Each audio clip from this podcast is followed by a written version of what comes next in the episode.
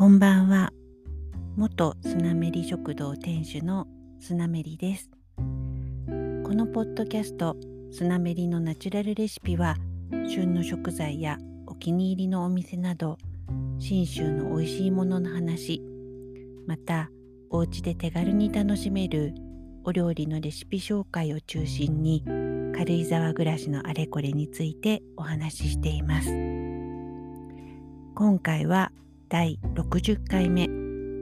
2022年12月31日大晦日に録音しています。数年前に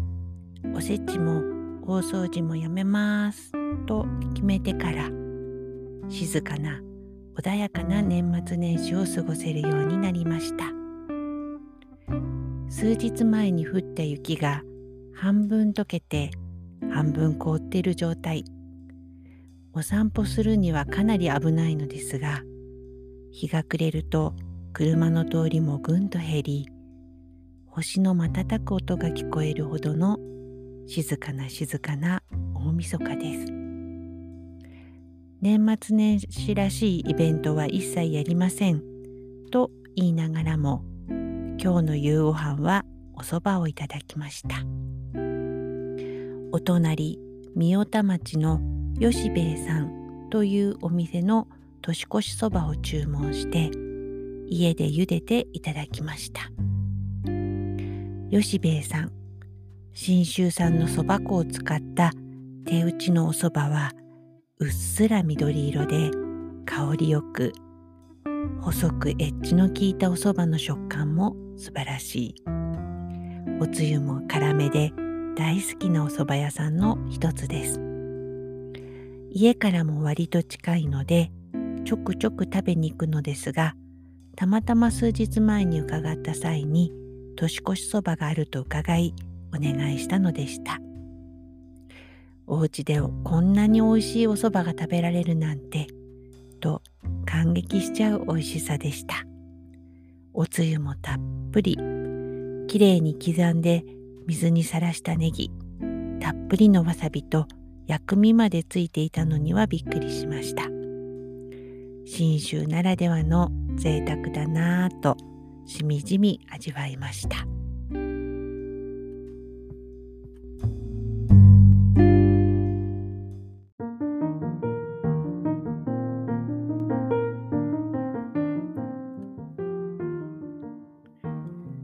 1ヶ月ほど前に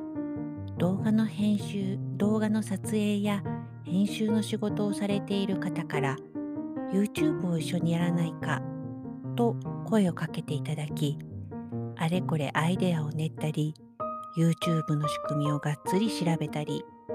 今までになく真剣に YouTube を見まくった1ヶ月でした。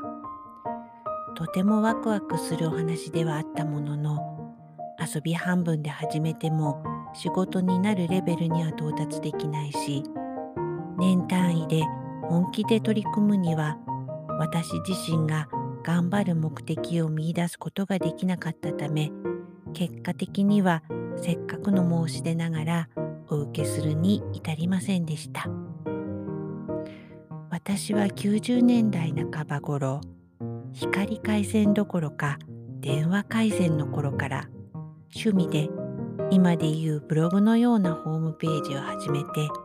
それがきっかけでお料理本出版のお話をいただきお料理の仕事をするきっかけとなりました。振り返ると30年近くインターネット SNS とつかずつかず離れず付き合いながらまあその一環でこのポッドキャストもやってるわけですがちょっと大げさな言い方をすると人生を歩んできたということになるのかなと思ってます。SNS の社会的な位置づけ意味合いもどんどん変わってきた中で結局私自身は30年前も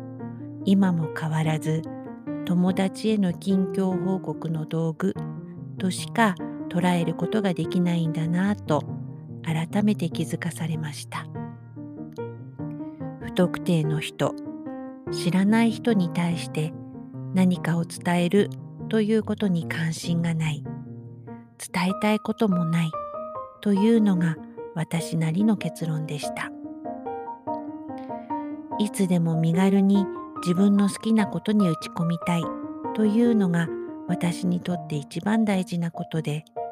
その時々に出会うべき人には出会えるというのが信念みたいになっているので多くの人と向き合うみたいなのって苦手だなというのが正直な気持ちです。軽井沢に来てからも本当に信頼できるお友達が少しずつできてきたし最近になって数年ぶり十数年ぶりというお友達と再会する機会も増えてきたり年齢を重ねることで友達との関係というのも思いがけない形で熟成していくものなんだなぁとじんわりする今日この頃です。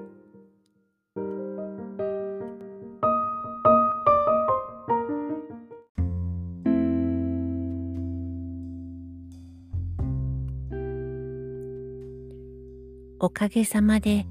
このポッドキャストも今回で60回目の配信となりました。週1の配信予定でスタートしましたが、今は約月1回ののんびりペース。もう少し更新頻度も上げていきたいとは思っていますが、どうでしょうね。前回、老眼デビューのお話をしましたが、最近左肩が痛く